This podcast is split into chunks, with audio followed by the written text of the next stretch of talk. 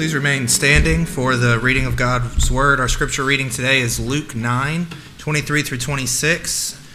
And he said to all, If anyone would come after me, let him deny himself and take up his cross daily and follow me. For whoever would save his life will lose it, but whoever loses his life for my sake will save it. For what does it profit a man if he gains the whole world and loses or forfeits himself? For whoever is ashamed of me, and of my words, of him will the Son of Man be ashamed when he comes in his glory, the glory of the Father and the holy angels. I want to thank Shane for allowing me to, uh, to speak today. They're going on a counseling trip. It didn't take long for me to realize uh, we've been back about four years, four years or so. You have a good time. Uh, it didn't take me long to realize of what it all entails to be a pastor. Yeah, preaching is a big, big, big part of it. But God's plan was for uh, under shepherds to shepherd his sheep. And Shane does a great job, and he has gone to learn how to do that even better. And we are definitely blessed to have a great under shepherd who loves and lives with his sheep and he will correct us at time too. So if you know Shane. Anyway, I'm glad to be here. Um, a while back, this is actually a continuation. We're not doing Exodus. He gave me the opportunity again to pick what I wanted to pick, and so a while back we did a study. Uh, it was on the Sermon on the Mount, and the text that I had to uh, preach on that day was the wide and narrow road. And the more I studied that scripture, uh, the more I became burdened because I realized, and think about this, out of all the people that say, man, I love the Lord, I love the Lord, out of everybody that says that, more of them are going to hell versus heaven. That tore me up. I still haven't got over that. And uh, it just really, really uh, it bothers me. And uh, of course, in the context of that, that sermon, that message of Matthew, we understand that false teaching was a part of that, uh, leading people down the wide road. But another thing that concerns me also, there are people that sit uh, in fellowships like this under some of the most sound biblical teaching there is and yet they too are still lost and on the, the wide road. And that concerns me. It should concern you also. So that's kind of a reason, reason why I chose this text. This is actually, uh, if I had, we had an evangelism class. Chase talked about that a little bit this past fall. It was a great class. We learned, you know, what the gospel is, how to communicate the gospel, uh, how to engage with people uh, in the gospel, and we touched on this topic just maybe a little bit. But if I had to do just one more class, if this was the last class of that Wednesday night, this is exactly what I would be saying because this is, this is the gospel. This is what Christ did. And so if, he, if Christ does it and, and, and says it, and it's a part of his plan, then we don't need to exclude that, that message. But here's, I see a lot of new faces here. You know, I was here a long time ago. But I see a lot of a lot of new faces. I don't know if some of you know this, but years ago, we did not meet here. Did y'all know that? You new folks, did y'all know that? We didn't meet in here. Why? We had to meet over there. Why?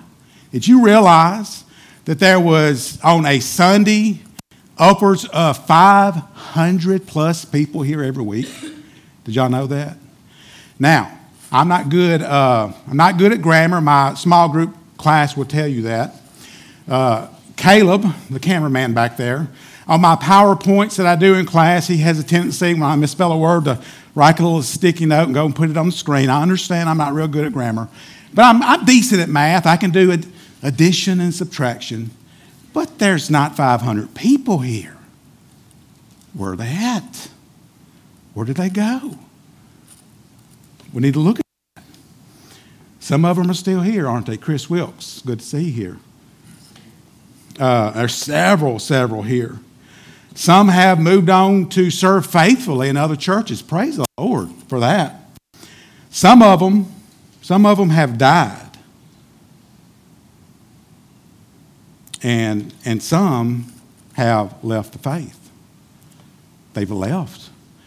And I know, you know, I know some that are proclaiming atheists at this point. That should concern you. It concerns me. But I have learned over the years, mainly over the last 10 years, never ju- uh, judge the success by a crowd. Doesn't matter. You don't judge success by numbers. You don't do that. I've learned that. It took me a long time to learn that, but that's one thing you definitely don't do. This is nothing new. Over 2,000 years ago, the greatest preacher walked this earth. And following him were great crowds of people. And what Jesus says to the crowds may shock you. I titled today's sermon, Salvation is free, but it's free. But it will cost you your life. And as you look at that title, those words just don't go together, do they? Free and cost. What does it? Is it free or does it cost? And the answer is, Jeff, what is it? Yes. Yes. yes. And, and we're, we're going to, as we go through here, we're going to see that's not my opinion. That's what Jesus says. He's the greatest preacher that ever existed.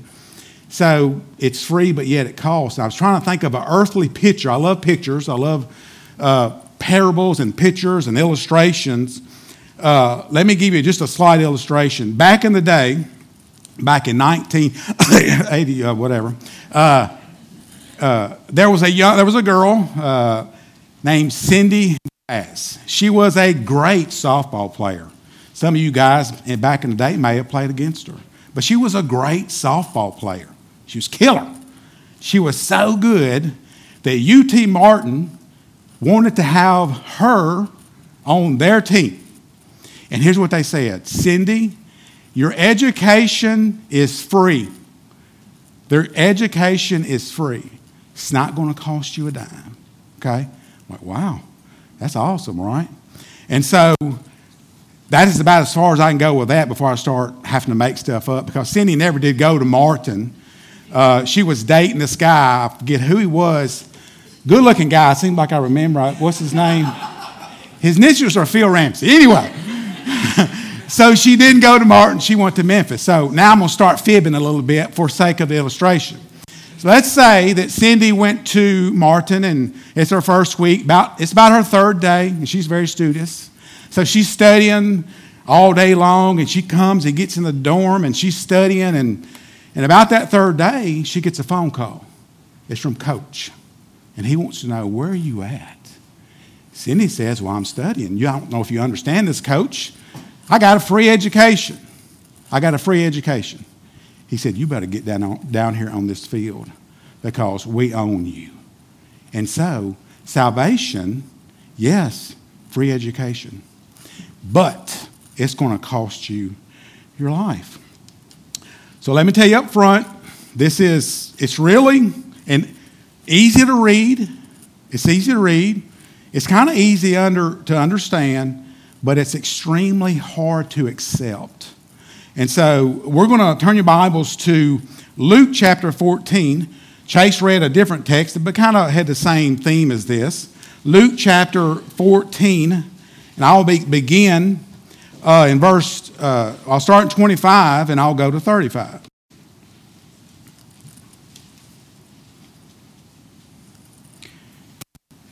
All right, 25.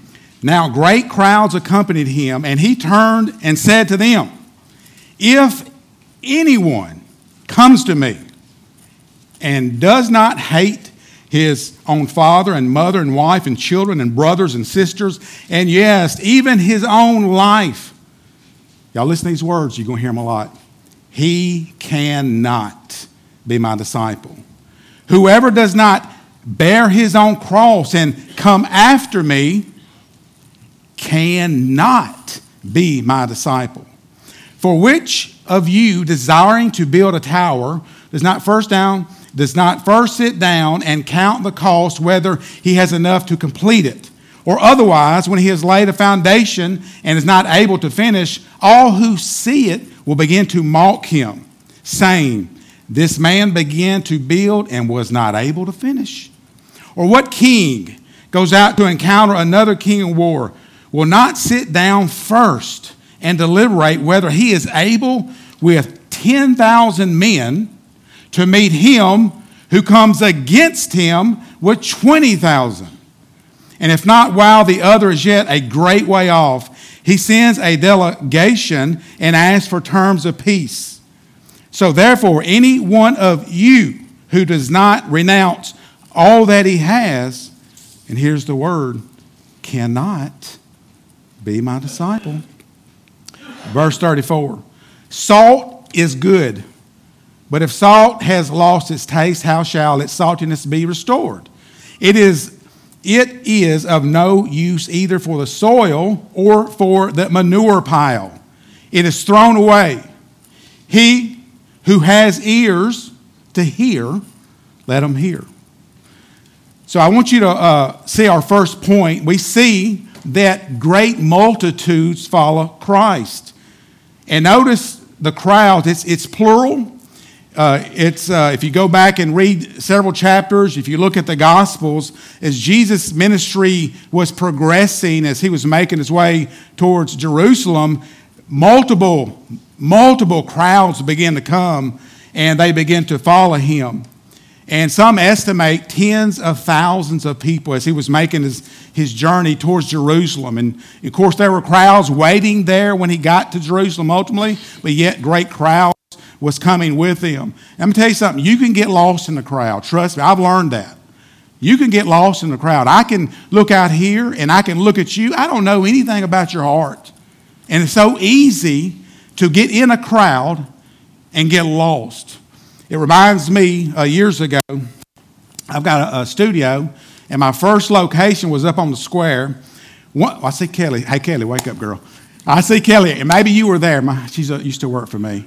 Uh, I was there, and my studio building was right across from the courthouse. And so one day, I'm, I'm at the studio, and it was either two or three guys walked in. I can't remember exactly, but they were dressed up. They had dark suits on, they had sunglasses, little things in their ears. I'm like, what? Surely they don't want their picture made, but they do look good. Uh, and so what this was, this was the Secret Service had come to my studio. And, uh, and they, they asked me, was I the owner of the building? I said, well, yes, I am. They said, well, we will need a key from you because President Clinton is coming into town and we are his security detail. And what we want to do is we're going to place sharpshooters on your roof as he speaks at the courthouse square. And uh, they were there to take somebody out, I guess, so if they did something wrong. But in that crowd, there was a lot of people. Was anybody there that day? If you were there, Jeff was there. You owe, brother. Anybody else owe? Anybody else? Was anybody there to see that day? Bill Clinton, the President of the United States, came to downtown Covington. It was unbelievable. And it was everybody in the crowd. You had Democrats, you had Republicans, independents, all different kinds of political views. And if you look real close, you would have saw my big head. I was there too. But uh, let me tell you something. I was in awe. Man, the president. I was in awe. And you might even saw me clapping. Okay? But don't tell nobody this. You ready? Are we on, are we on live media? Y'all don't listen. I'm not a fan of Bill Clinton, okay? I really, I was opposed to Bill Clinton. I love Bill Clinton. I do not like Bill Clinton, and at least his policies. And so, uh, anyway, so by, by looking at that, you could get lost. You never, if you looked at me that day, you'd say, "Oh yeah, he loves Bill Clinton." Uh, no, I don't. Uh, I pray for him. Probably hope he goes to heaven. Uh, but we know that when, when, Christ, when uh, the crowds were following Christ, there was all kinds of people. Why? We, we've read the scriptures. We know that one group were true believers. They have left behind their old ways. They have surrendered their life to Him. They had entered into a new life, following Christ with their whole hearts. They were true believers. other people in the crowd, they were just mere, merely curious. They had never seen or heard anyone like Jesus. Man, he did, when he spoke, wow, he didn't quote the other rabbis. He spoke as if he was God himself. Man, they were, they were curious, but they were unconverted. Still, others were confused about who he was. Isn't, isn't that the carpenter's son? I mean, four years ago, him and his dad Joseph built a swing for us. Isn't that the carpenter's son? Mary's boy, sweet lady down the street. And he says he's the Messiah. They were confused, but here's the deal they were not committed. Many in the crowd were very religious. They were entrapped in the false religion that so much of Israel was in. Just like the Pharisees, they looked good on the outside, but inwardly they were dead men's bones. They did the part, they were devoted to the law and the other things, but they were, they were lost. They were religious, but yet they had no relationship with Christ. And then we have counterfeit followers. Who comes to mind when I say counterfeit? The biggest counterfeit you could ever think of Judas. That's who I think of. Uh, it was those that give the appearance of being a genuine disciple. They blended in with the crowd like tares amongst the wheat. They looked very spiritual. I mean, they were right beside Christ. They had a superficial attachment to Jesus. They had a knowledge of him, but they, they did not know him personally. And now I got a question to ask you guys. Which one are you? Which one are you? I can assure you, you are in the category of one of these people. Which one are you? Most of you are going to say, I'm a disciple. I'm just like the other one, the other 12, minus Judas, right? I'm one of them. I hope you're right. Some of you are, but we're going to find out. We're about to diagnose the situation. Uh, he's about to do something. Christ is about to do something that 90% of preachers will not do today. He's about to turn around and he's about to thin the crowds out. He's not going to sugarcoat the message.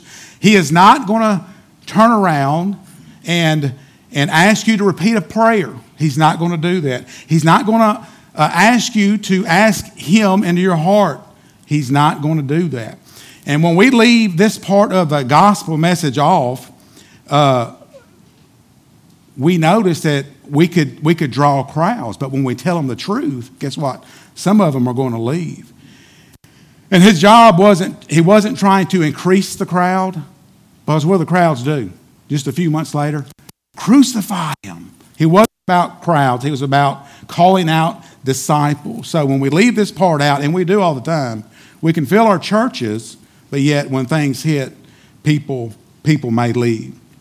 Let me repeat the title Salvation is free, but it will cost you your life.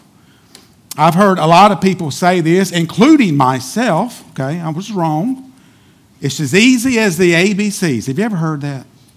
Hey, being a Christian is just as easy as the ABCs. You ready? Admit you're a sinner. Is that true? Yeah, that's true. Christ come to save sinners. Are you one? Okay, admit that you're a sinner. I'm good with that. What's another one? B, believe. Believe in Christ. Now, we're not talking about just some mere intellectual belief system. We know what belief means. Is that a necessity to follow Christ? Oh, yes, it is. What is C? Commit your life to Christ. Is that easy? No, it's very, very hard. If you say it's easy, you have not read what, we read today. And what we got to see here, this is an evangelist, evangelist, evangelist, evangelism text this is Jesus calling people, right? Calling people to himself. And these terms of when he calls, you don't set the terms. They're non negotiable, non negotiable terms. So, and he said, verse 26, let's look at verse 26.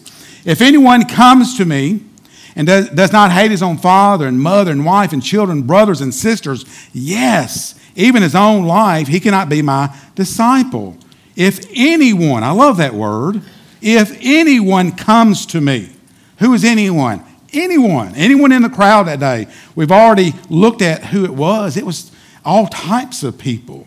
This is, a, this is an imitation of the gospel to everyone.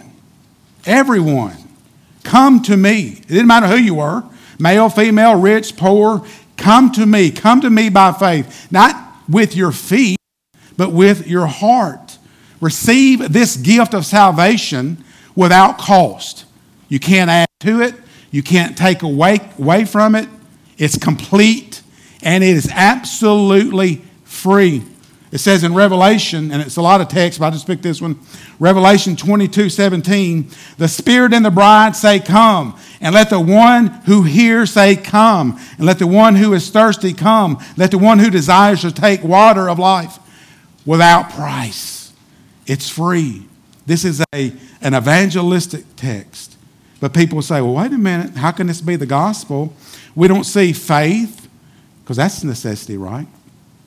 We don't see repentance in here, but you have to remember we're getting a snippet of a of, a, of, of what Christ is saying. These people have been following him for a while. So we're just getting a little glimpse of, of what he said, but keep in mind they have heard him day in and day out. So this is a an uh, evangelism text, but here's the deal. We're good with that. Free gift, receive it. Yes. Okay, got it. Now we're going to throw in a little grammar. It's called a conjunction word, right? It's a conjunction word. And it says, uh, it says, and, and. So you telling me to come to Christ and to receive the free gift of the gospel of salvation, that there are conditions. I didn't say that. That's what Christ is saying. So let's, let's see what he says. He says, he says, You have to come to me. Second, I want you to remember your love for Christ must be greater than a love for others and self. The Christian's love for Christ must be greater than all his relationships. Think about that. All of his relationships. It says, and does not hate his own father and mother and wife and children and brothers and sisters. Man, when if you just look at that and read it on the surface, what you're going to say is, man, we got some contradictions here. We just, hey, we're in the Ten Commandments. What's it say about old mom and dad? Honor your mother and father. And now Jesus is saying, hate your mother and father. So is he asking us to hate the ones that we love the most? The answer is, Jeff, yes, to think about that one. But we need to define what this means in the Bible. We need to define what this means. Because if it means hate like we think, then we're going to have some issues. Uh, Leviticus 19:18 says, "You shall not take vengeance and bear a grudge against the sons of your own people, but you shall love your neighbor as yourself. I am the Lord." Ephesians 5:25. Husbands, love your wives, just as Christ loved the church and gave himself up for just as Christ loved the church and gave himself up for her. John, hey, looking at his own mother while he's on the cross, John uh, 19 26. When Jesus saw his mother and the disciple whom he loved standing by, he said to his mother, Woman, behold your son. Then he said to the disciple, Behold your mother. From that hour, the disciple took her into his home. Surely, Jesus loved his mother he, so, how do we harmonize this? How do we harmonize this? Jesus is actually using a figure of speech. This is an exaggerated statement to make a point. He is deliberately setting love and hate in contrast to one another. When Jesus says we must hate our own family members, he actually means that we must love them less than we love him. Did y'all get that? Did y'all understand that? You have to love Christ, Rodney, more than Pooh. You have to. That's what he said. That's, is that easy or is that hard? It's hard. You must love him before any, any relationship. And if I was in the crowd that day uh, and Jesus was talking and, and there I am and I got Cindy with me, my bride, Cindy, and then I got Reagan who's watching my Facebook today. And I've got Grayson here. And they got Mary Evelyn and my new daughter in law and my son there. And then we got River Ray Ramsey. Have y'all ever met River Ray Ramsey? this cat, I think he's perfect. I really do. so we're sitting there, and, and Christ is saying, Phil, hate Cindy, hate your children, hate River Ray Ramsey. Time out. I don't know if I can do that. Have you seen, have you seen River? Jesus? Look at this guy. But anyway, that's what he's saying. We have to love him more. That's exactly what it is. Loving Christ begins with a knowledge of who he is. What is his character? What has he done? What is he doing? What will he do? In order to love him with all of our minds, like the scripture says, we got to have a knowledge of who he is. We got to have, and that comes through what? It comes through the scripture. And I guarantee you there are many people in this room that have not read your Bible or studied your Bible in weeks. Think about it. Listen. When's the last time you got in God's Word? Think about yourself. When's the last time you devoured and ate and studied and was sanctified by God's Word? Some of you have not done that this week. Some of you have not done that this month. Some of you have not done that this year. Some of you never do that. So, how can you love Christ and, and not know who He is? And that comes through His Word. Love for Jesus also requires our hearts to be ignited with strong affections for Him. It goes through your mind and it gets to your heart. And I think about, you know, the road to Emmaus, how they learned through the Scripture about who Christ was in their heart, their heart got, ablaze, got ablaze. And when you begin to understand the life that he lived, his death, this actual substitutionary death, where he takes the place of a sinner and dies in the place of you and I, then your love will just simply grow for him because it's all done by grace, by the way. And finally, our love for Christ will drive our wheels It'll drive our wheels. It comes through our minds, it gets in our hearts, in our emotions, and the outward expression is what? It's obedience. John 14, 15 says, If you love me, this is, this is big, if you love me, you will keep my commandments. You will keep my commandments. And so you have to know who he is. Uh, Years ago, when I met Cindy, uh, you're making a sermon a lot today, Cindy, but anyway, when I saw her, I loved her. I really didn't, because I didn't know her. But when I saw her, I was attracted to her, you know. And then, and, and then the more I got to know her, the more I found out this girl has a heart of gold. She had characteristics. Her life was was unbelievable. She was just as pretty inside as she was outside. And so after knowing who she was, I said, Look, I want to commit my life to you. And, you, and that's just, a, just an earthly picture of what this looks like. So if you don't know about Christ, you can't love him, you can't commit, commit to him. But can you love? Can you love God more than you love you? because nobody loves you as much as you love you. How do I know that? Because Phil loves Phil. I really do love myself, right? I don't go without a meal. Seems like Blake will call me a couple times a day. Every time he calls me, what am I doing, Blake? I mean, if I'm sick, guess what? I'm going to the doctor. I'm going to take care of myself. So I love me. But he's saying we got to hate our own lives. Again, we have to define and understand what hate means. A follower of Christ must die to self love. Must die to self love. A genuine disciple cannot love himself supremely.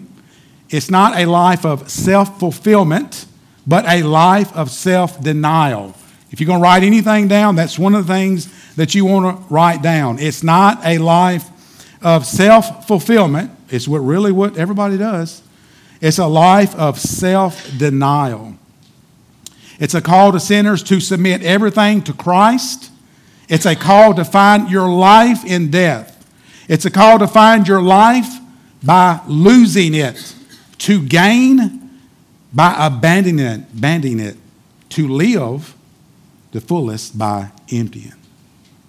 Luke 9 24 says, For whoever, for whoever would save his life will lose it, but whoever loses his life for my sake will save it. So here's a question Do you, do you love your life more? Does your action show the reality of your heart?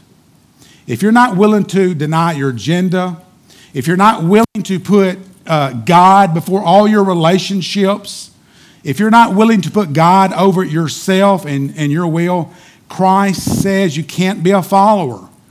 You can't be a Christian. That's hard. That's hard. It means it cannot happen. There's no middle ground. Remember, these are non negotiable terms. Notice my disciple, that's his personal disciple.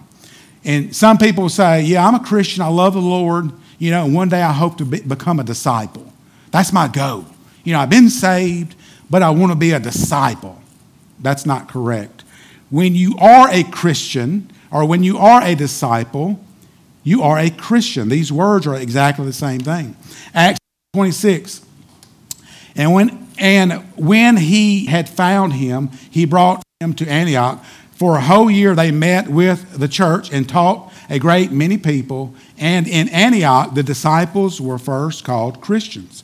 So when you see the word disciple, guess what? You can put Christian there. This ain't a, a higher level of being a Christian. He's got to be over everything. Salvation is free, it's going to cost you your life. Our third point you must live by dying. Whoever does not bear his own cross and come after me cannot be my disciple. Jesus is telling the crowds to be on the narrow road, to enter the narrow gate. It's not going to be easy. Condition two, you must bear your cross. So, what does this mean? To understand what it means to, to bear your cross, you have to ask yourself, what did it mean to the people that were there that day? And let me tell you something, they knew exactly what the cross was. This was an instrument of death. This was an instrument, this was the electric chair. This was lethal injection. This was death on a cross. And where was Christ going? He said, Follow me. Follow me. Where's he going? Ultimately, he's going to die. And so I can imagine those people there that day. Time out, time out. This is getting too hard. Hey, I loved it when I was on the mountain a few chapters ago. You fed 5,000 plus with fish and bread. Man, that was good. I love that. These sermons are all, all are great. I love these, these messages that you're given. And oh, by the way, thank you for healing me of that daily disease. That was awesome, Christ. I really, really appreciate that. But since I'm healed, why would I want to follow you to the cross, to, to your death? I'm going to have to rethink this. You see, these words are hard. These words are hard. Imagine yourself in that crowd that day. Imagine when he said those things, what they thought. Maybe, maybe they th- thought the same thing as in John 6.60. I think Shane referenced this last week. Many, many of his disciples heard it. They said, this is a hard saying. Who can listen to this? Eat my body, drink, you know, drink my blood. Who can do it? We, we're out of here. We're out of here. It's hard.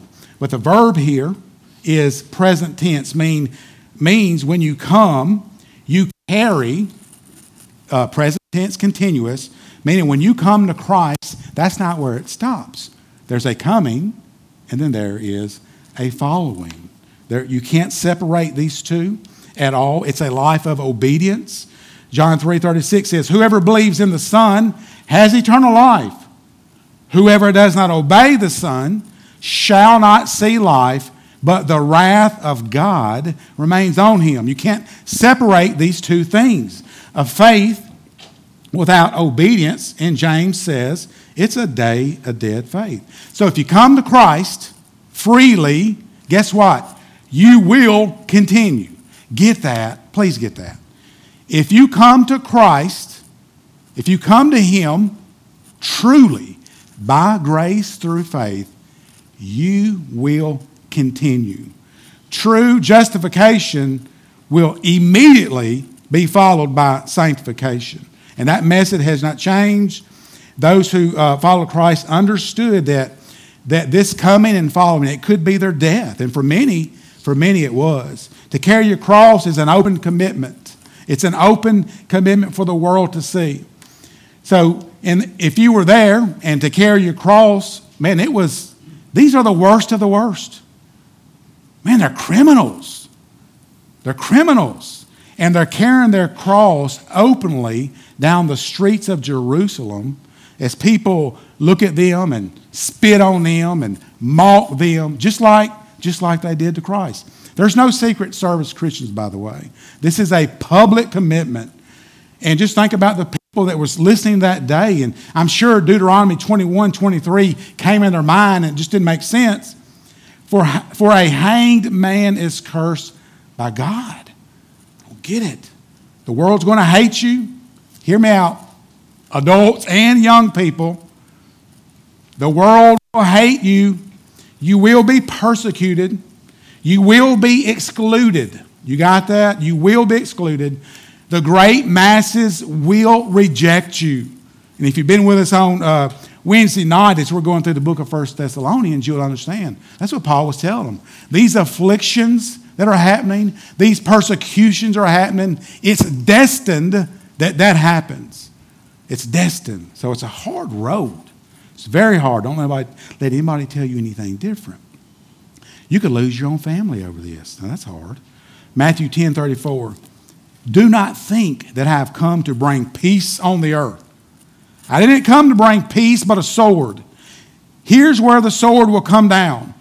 I came to set man against his father, a daughter against his mother, a daughter in law against her mother in law. A man's enemies will be the members of his household. This is hard, but there's no turning back. There is no turning back. This is a, a coming to Christ freely. This is a continual act of following Him openly and publicly, and you can't turn back. In Luke 9 62, it says, Jesus said to him, No one who puts his hand to the plow and looks back is fit for the kingdom. No one who puts his hand to the plow, I'm following you, and then you look back are fit for the kingdom. This is hard stuff. He's not calling to for a makeover, he's calling for a total takeover to become sovereign Lord, king of our lives. King of our lives, controller, ruler. This is hard. Never did Jesus add, never did Jesus call for a short, easy prayer to receive eternal life. He did not turn to Peter in this invitation and say, "Look, Peter, could you could you get on the keys a little bit and play some background music?" He did not try to play on your emotions. He didn't dim the lights. He didn't bring up the fog machine. He told them the truth of what it means. And it's hard. It's a hard truth. He wasn't into manipulation, he was telling them the truth. And this is the most loving, loving thing that he could have done. Sadly, that's what we see in our churches today. Uh, people doing exactly what I just said without telling them the cost and playing on their emotions. Jesus did the opposite. He did the opposite. Y'all better think. Y'all hear me? Think. Think. Four, you must count the cost. For which one of you desiring to build a tower does not first sit down and count the cost, whether he has enough to complete it? Okay, now, now crowds, let's think, let's keep, let's keep thinking. Let's do some soul searching. And in that culture, honor is a big deal. It should be in our culture, but in that culture uh, specifically, honor was a big deal. Your name was a big deal. It carried a lot of weight. And you would never want to bring shame on your family. And this, this tower, this ain't no small tower. This is a big tower. This is a big deal. A good, any good builder would first count the cost of the construction before entering into a building project. A good builder would sit down and he would calculate if he had enough, looking at the foundations, looking at everything that it takes to, to build this tower. I need to sit down and figure this out. Do I have enough to complete the tower? A wise builder would never be so foolish as to start a building project and then leave that project because he did not count the cost. Look here. This isn't an emotional decision that's done on a whim. You need to think about this. How many people do you know, and I'm sure you do, in your life of, of being a Christian, that they were on fire for the Lord? Man, they were, they were on fire, right? Sharing the gospel, doing all these things, excited, fired up, you know. They walked the aisle, maybe. Who knows? I I'm not against that. But the applause of, hey, Johnny gave his life to Jesus. Yay, praise the Lord. Maybe he did. I hope he did. But then when all that stopped, and then all the reality of life hits, Johnny eventually leaves. Why? Maybe he didn't count the cost. Maybe he didn't figure out this will cost you your life. You can read the parable of the soils to find out more about that. In 29, it says, Otherwise, when he had laid a foundation and not able to finish, all who uh, see it will begin to mock him, saying, This man began to build and was not able to finish. Now, this builder has become the laughing stock of the community. The builder abandons the construction site. He leaves a tower half built. What a what good is that tower? It's absolutely useless. It's useless. And then he continues with another parable. It says 31 Or what king going out to encounter another king in war will not sit down? All right, pay attention. What king going out to encounter another king in war will not sit down and first deliberate whether he is able with 10,000 to meet him who comes against him with 20,000? And if not while the other is, is yet a great way off, he, it's the one with 10,000, right, sends a delegation and asks for terms of peace. Who are the kings in this, this story here? Who are the kings? You are, Chris. What'd you say? Say it. Well, it's God. That's right. But the king is Ronald. You're one of the kings. Chris, you're a king. You're a king. Who's the other king? Who's the other king? Yes, good answer. So, what king sees another king coming and does not sit down and say, I've got 10,000 men? He's got 20,000 men. I'm inferior, he's superior. What do I need to do? What do I need to do? I need to think about this. I need to think about this. You know what he needs to do? surrender. He needs to surrender. What if he doesn't? He will lose it all, even his own life. So if the king is wise, he will surrender. He cannot be my disciple. He cannot be my disciple. And it says, this verse here, 33. So therefore, winding up. So therefore, if any one of you who does not renounce all that he has cannot make my disciple. That doesn't mean you have to give away all your stuff. Doesn't mean that at all. If you gave away all your stuff, guess what? You'd have to be a leech off the government or other people. That's not God's plan, right? It doesn't mean that at all. It means the king owns it all. You are now a steward of the king's possessions. Listen to that. When you come to Christ, he owns it all. He owns your life. He becomes before all your relationships, right? And guess what? All the things that you have, are His. So now, how will you steward what the King has allowed you to have? That kind of goes with what you were talking about, Chris. We definitely want to be good stewards of God's money to God's people, right? That's what he's talking. Rich young ruler had an issue with that. He walked away. Our last point. Your commitment to Christ, look at the clock. Your commitment to Christ must total and not, not half hearted. And, and to me, that's where many of us fall today. That's where me we we want to add Christ to our life, but we do it half-heartedly. Verse 34 says, Therefore, salt is good, but even if salt has become tasteless, with what will it be seasoned? It is useless either for the soil or for the manure pile. It is thrown out. It says, therefore, salt is good. Salt is good, isn't it? I love salt. Sometimes I eat with my daddy at lunch. He'll come down. I think he's watching. At Court Square Cafe, he'll get that hamburger, he'll get that salt, and he'll put some on it, you know. And I go to, go to the restroom. I gone for about five minutes. I come back. He still got that salt going like this. I'm like, what are you doing? You know, eight pounds of salt on the third pound hamburger. Guess what? Salt is good, right? Salt is good. And, and, and we see this in Scripture. Salt is a big deal. You ever heard he is worth his weight in salt? It's kind of where we get that. In the culture, it was used for a system of, of payment. It was actually used in a sacrificial system. It was used in covenants. It was actually used as medicine, putting on wounds. It adds flavor to food. It also is used as a preservative. They didn't have refrigeration back then. They didn't have, of course, they didn't have indoor plumbing either. So what they would do is they would they would take salt and it would be put on manure piles to re- retard the stench of that.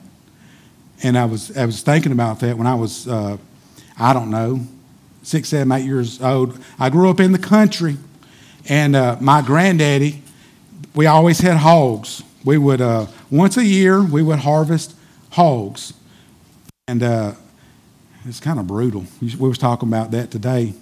Watching animals die, it was really hard. I think about it in my brain, you know.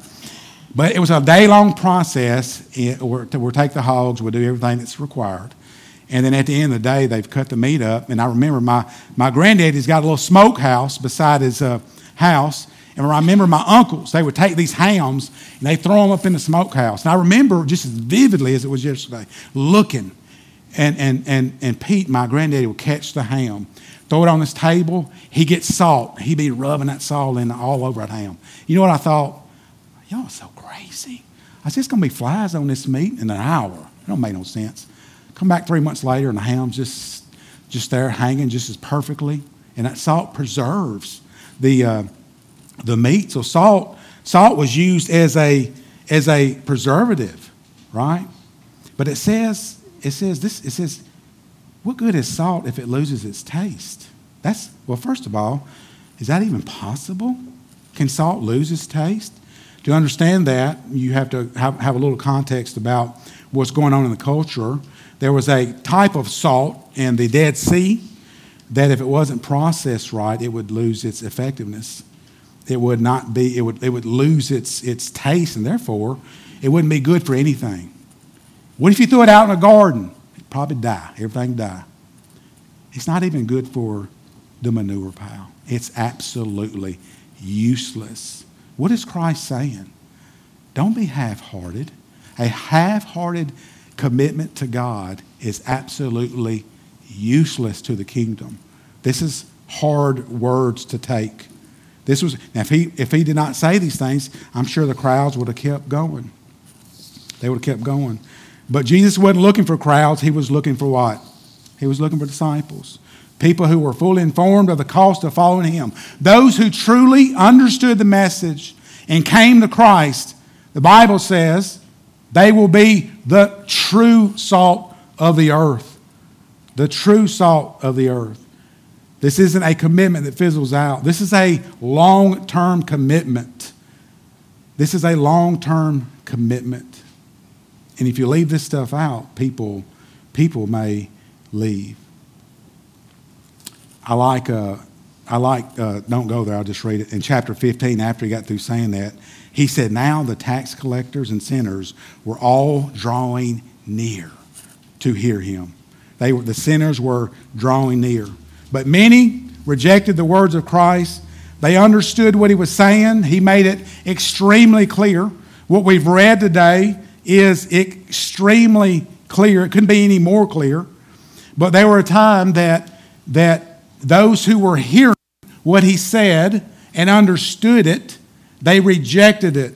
And there came a time, we know for them, that they could no longer hear it anymore. Could no longer hear it anymore.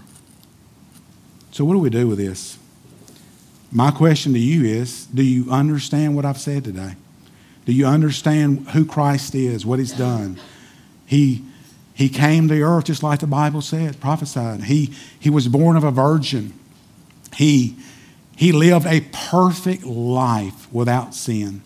He was the perfect sacrifice, the lamb without blemish. He died for sinners that day. Okay? They buried Christ. They put him in a tomb. Three days later, just like the scripture said, he rose. And now he sits at the right side of God.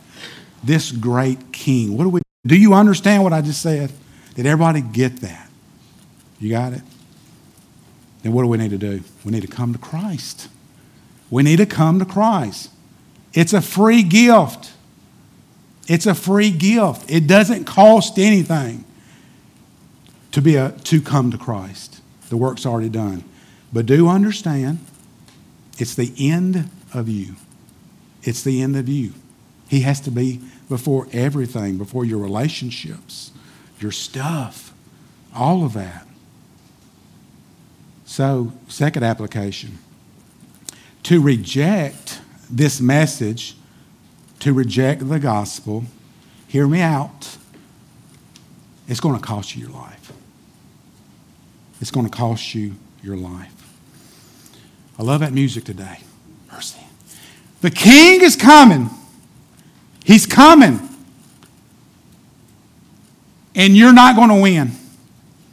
You're not going to win. If you reject this message, you have an encounter with a king and you got 10,000 men and he's got 20 and he will not lose. You're going to die eternally forever. So, what do you do? You surrender. Do you have a brain and two cells that hit every so often? Think. You're not going to win. Come to Christ now, freely, and submit to Him as Lord because every day, if you reject this message, you're going to bow and you're going to say, He, he is Lord. And today you can. But there may be a day you can. So you better think about that.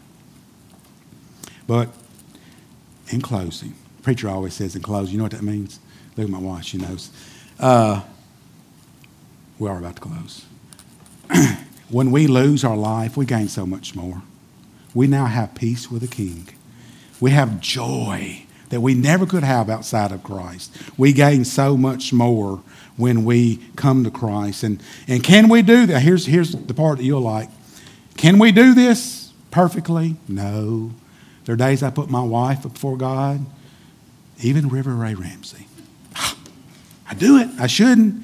But my lifestyle will be, for the, when you look at my life, this will be the flow of my life.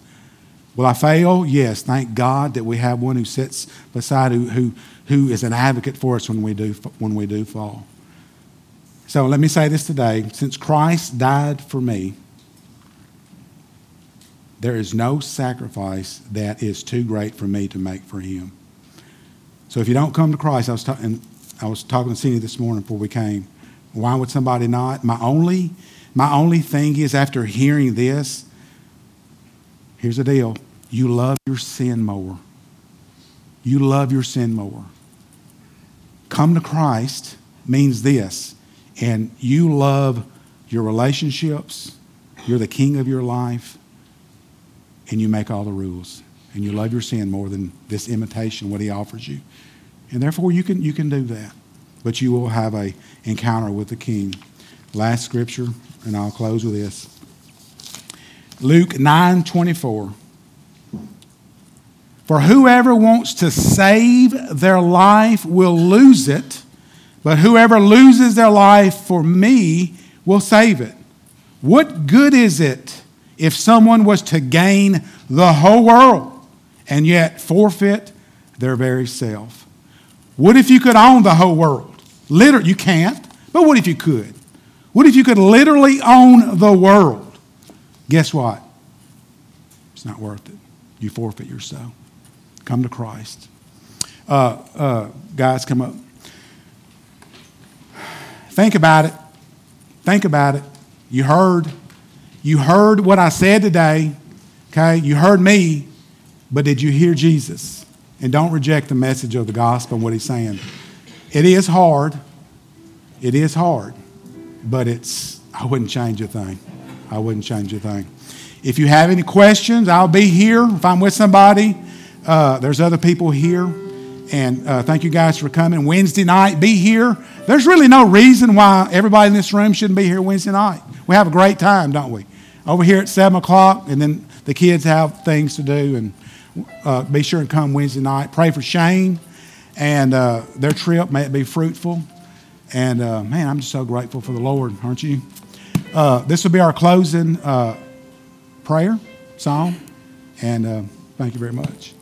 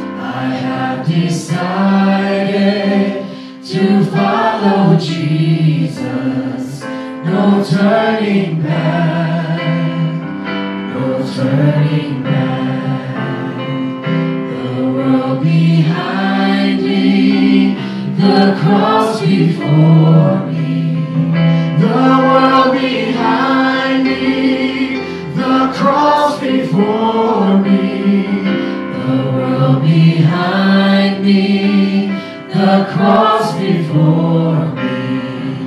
No turning